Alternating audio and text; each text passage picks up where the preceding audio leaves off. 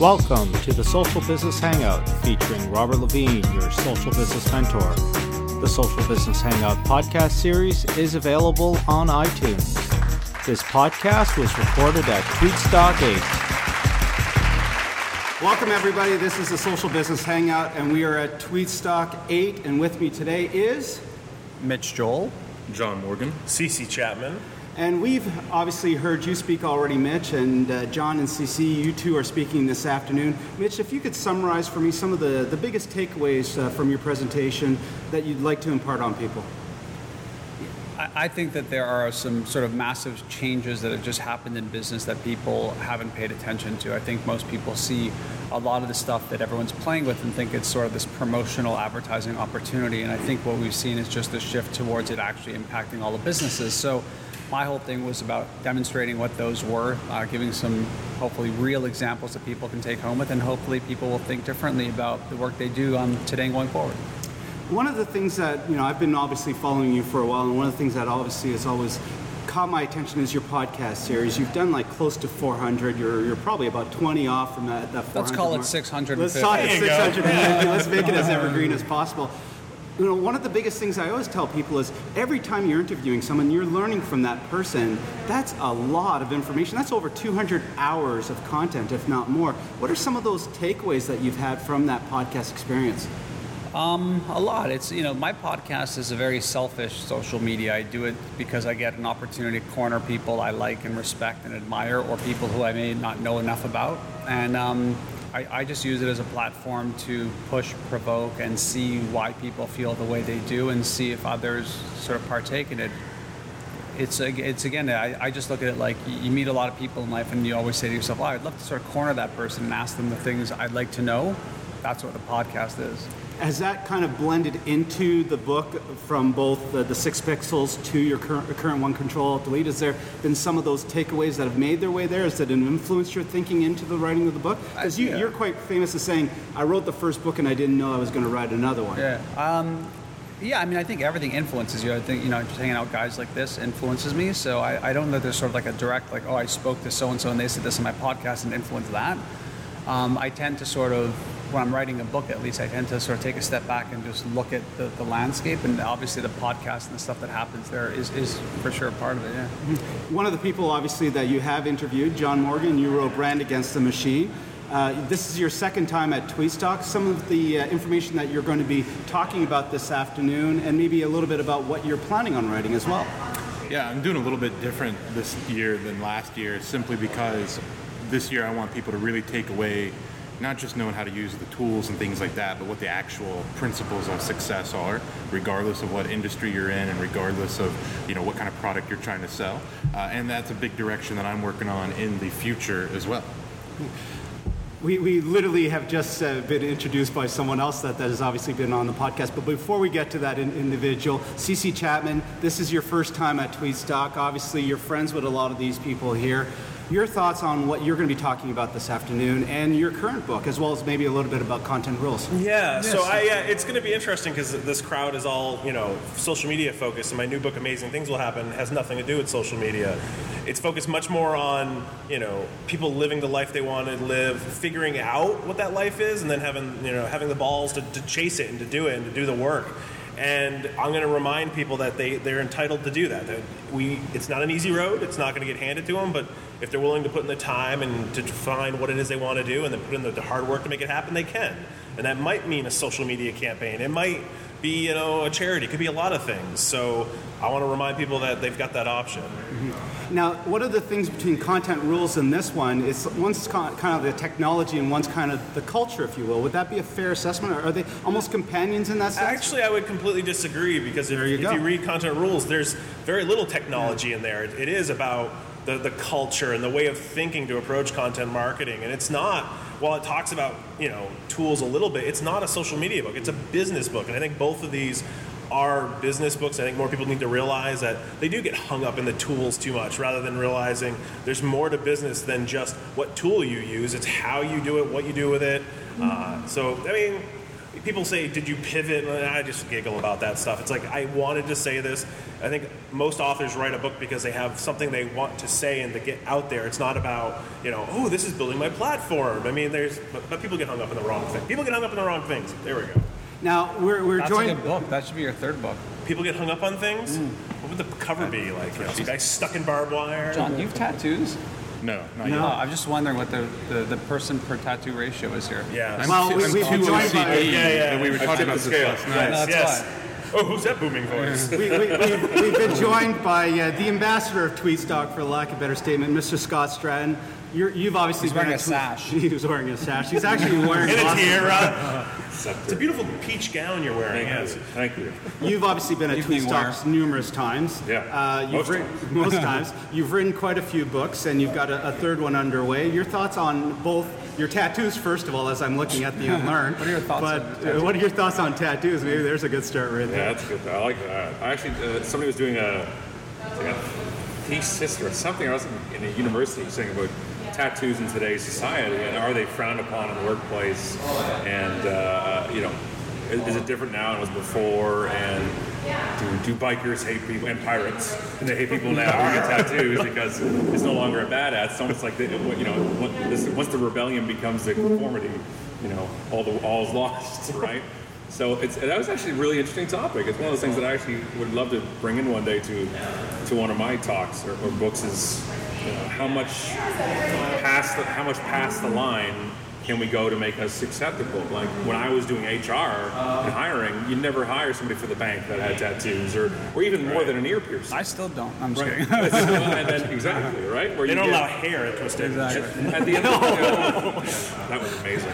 Um, uh, Especially and on the amazing things will back. happen. Oh, so you get Unbelievable. It's it's it's, pre- it's pretty amazing that um, it's we've we changed. I think even tattoos have changed in the past what five, six, seven years. That it went from most people not just doing it to piss off your parents to Reality TV. yeah, Yeah. yeah. Oh, that's that's a big. There you go. Right where.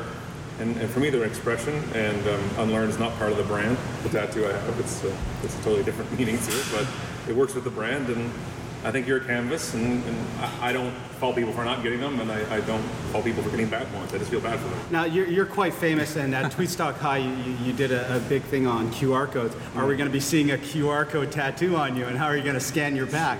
No, no, please. Awesome. He has one, but you can't It's- see If it. they pay me enough, maybe. But yeah, I think it should be a promo for your upcoming book. Use that as an Yeah, if you can scan it, you can touch it. Uh, yeah, it's it's not. Um, I saw, you know, I saw that. I actually, you know, I've seen the guy who got the what was it Rackspace. He got the tattoo on his shoulder. Rack, he no longer works for Rackspace, and it was a big tattoo. It was colored, huge, yeah. right?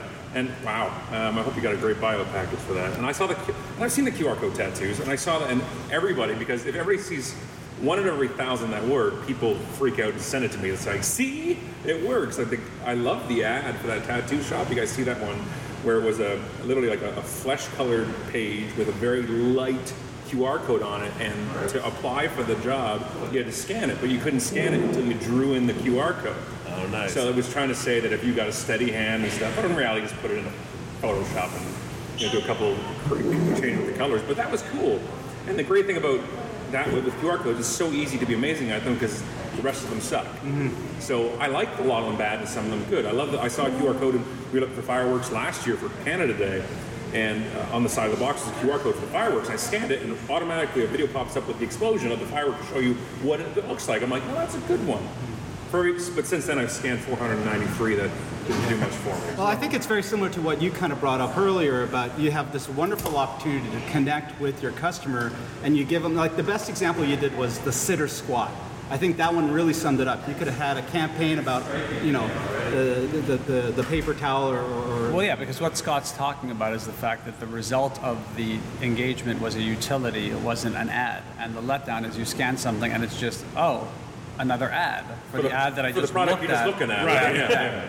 And so that's the sort of more the congruity of like doing things well. So yeah, I think that what, what I like to say is that digital is additive and digital can really take people really further down the rabbit hole. And I think that the example of fireworks is a really good example of doing something you can't do with that poster, doing something you can't do with the billboard. And it's the people who fail who just redo what the billboard was. It's like, you know, scan this ad and you can see the webpage for doesn't make sense. Right. Or the or the realtor that puts the QR code in their sign, you scan it, and it's the generic website. Yeah. it's not Right. mobile friendly, about which it makes you Show part of me it pictures of the house inside. I think what's hard about that though is when it's not easy for the public to just start using it Yeah. because everyone's Yeah, doing it it wrong too. from the start. The chances of it Yeah. taking off.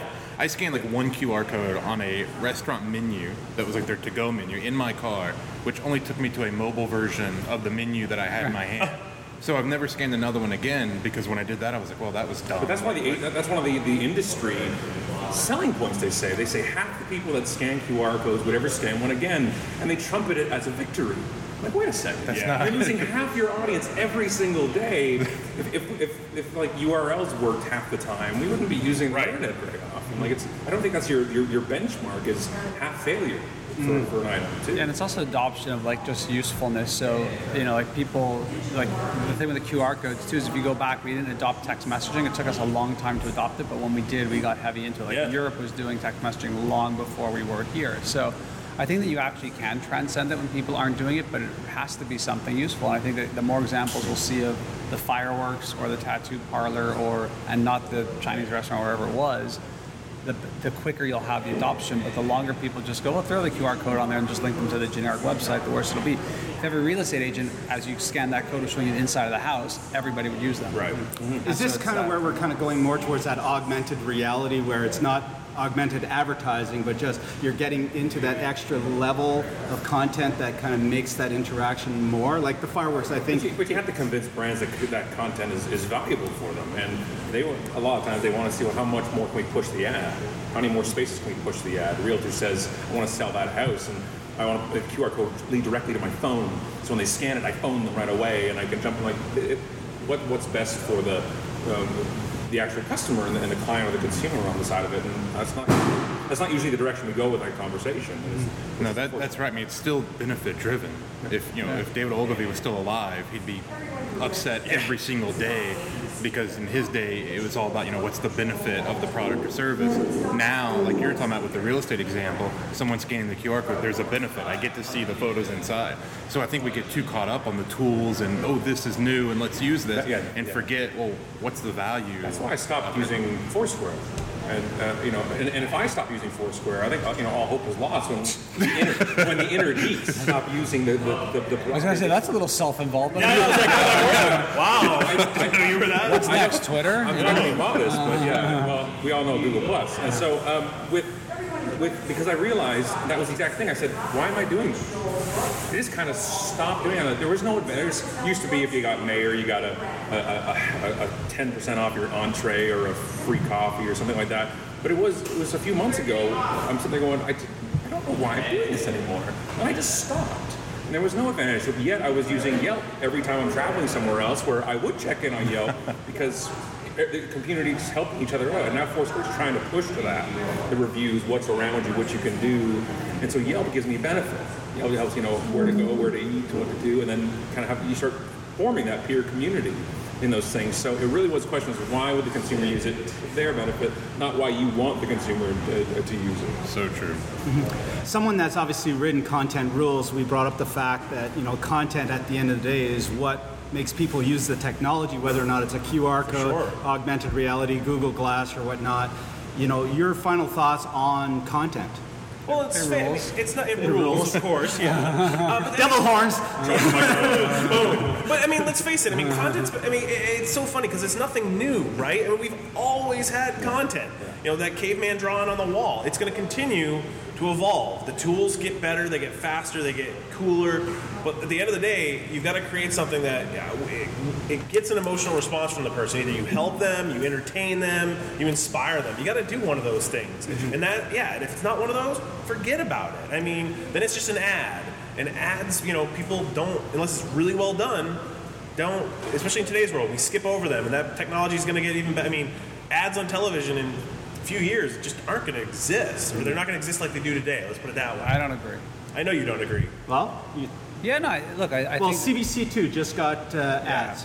I I think that when you look at TrueView, as an example, What's what they're that? doing on YouTube, so that's to skip this ad Oh, yeah, in yeah, five yeah. seconds. What's going to happen, I think, is that we're going to start learning a lot about what's going on, what people are doing. We're going to learn a lot about where you should place ads and how they should be.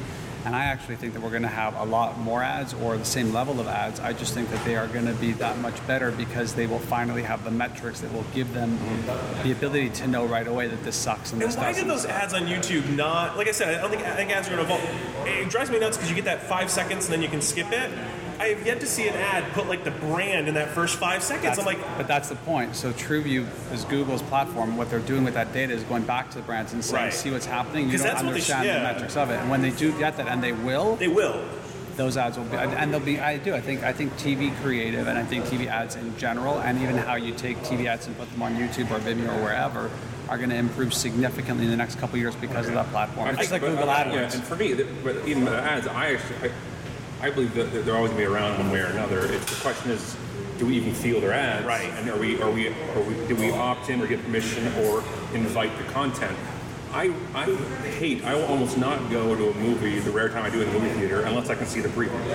Right? I'm, I, I kill to see these previews. They're ads, right? They're, but we know I want to go see this type of movie, so let's put these three type of previews beforehand. And they've been doing that forever, right? Matching the, they're not going to put Thumbelina with, with Kill Bill or something like that. They're going to match them all of them. That'd be amazing. be awesome. Yeah. That would be cool though. But if so, let's say content, and I sit there and I trumpet, you know, and UnMarketing, I'm like, you know, we, we changed it. Yet I get a newsletter from a, a brand I've opted into, and I buy crap all the time from there.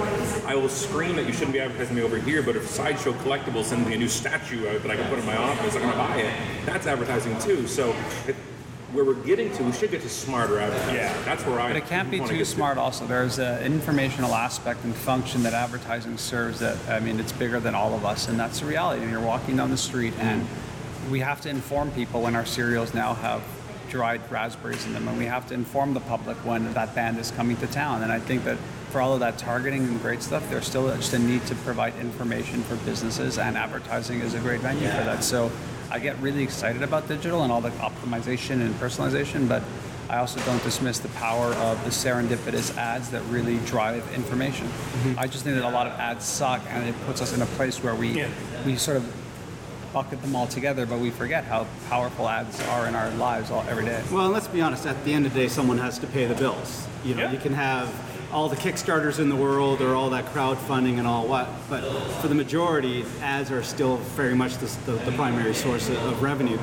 You've obviously been at Tweetstock pretty much since what five, six, way in the early way in the early years. Your take, of the movie theater. yeah. Your takeaways, uh, I've puking in the bathroom. Yes. Your takeaways on the evolution of Tweetstock uh, as you've seen it.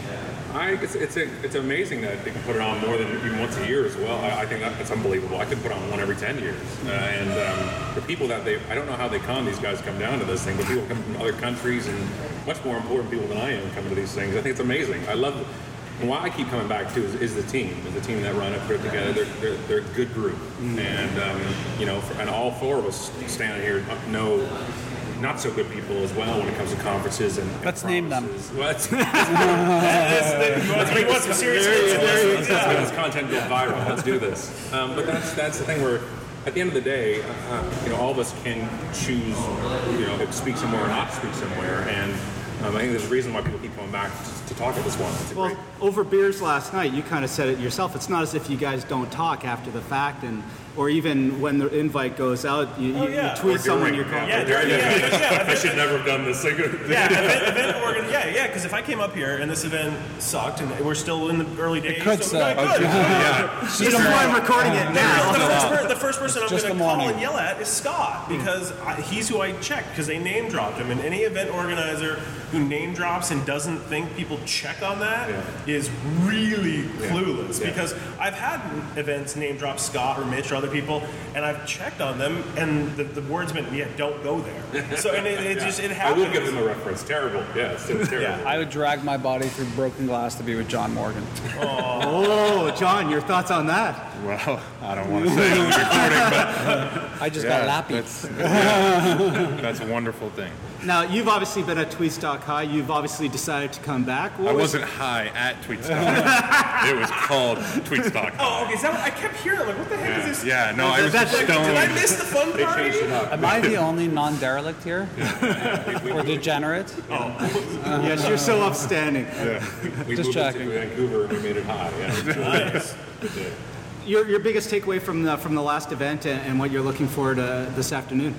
Hmm, that's a great question. I think that the audience is actually uh, really, really important because they are the key to making an event successful.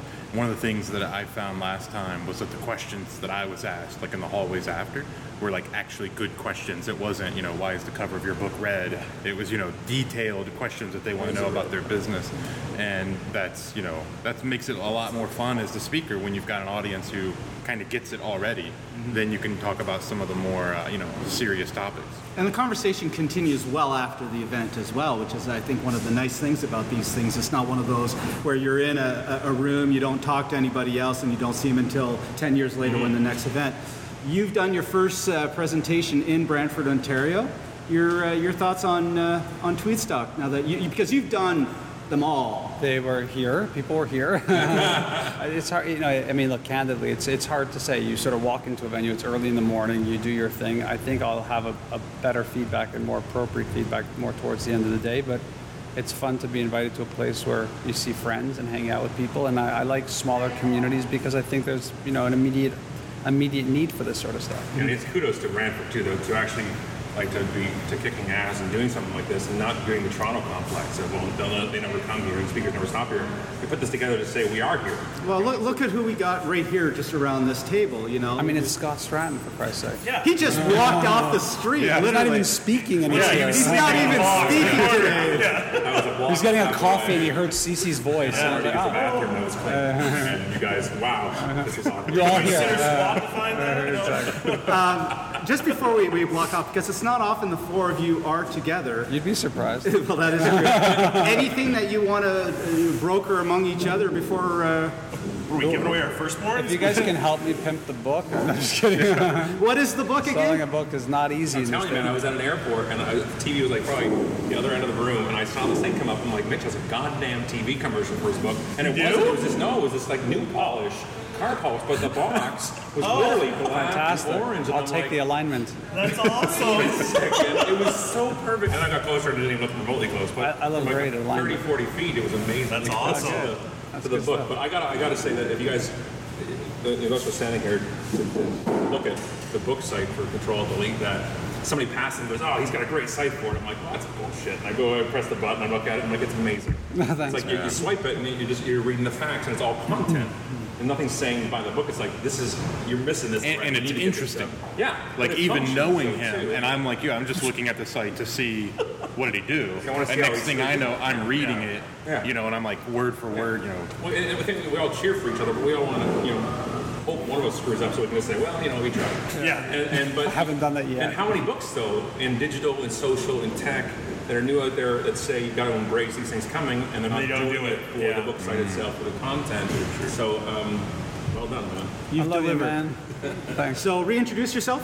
Mitch Joel, president of Twist Image. John Morgan, author of Brand Against the Machine. CC Chapman, author of Amazing Things Will Happen and Content Rules. Scott Stratten on marketing. And I'm Robert Lavigne, your social business mentor. Thank you all. This has been an absolute pleasure. Thank you. Pleasure.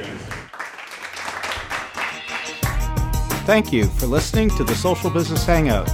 My name is Robert Lavigne, and you can reach me at socialbusinessmentor.com. The Social Business Hangout podcast series is available on iTunes. This podcast was recorded in Brantford, Ontario on May 29, 2013, and I'd like to thank my guests, Mitch Joel, CC Chapman, John Morgan, and a cameo by none other than Scott Stratten.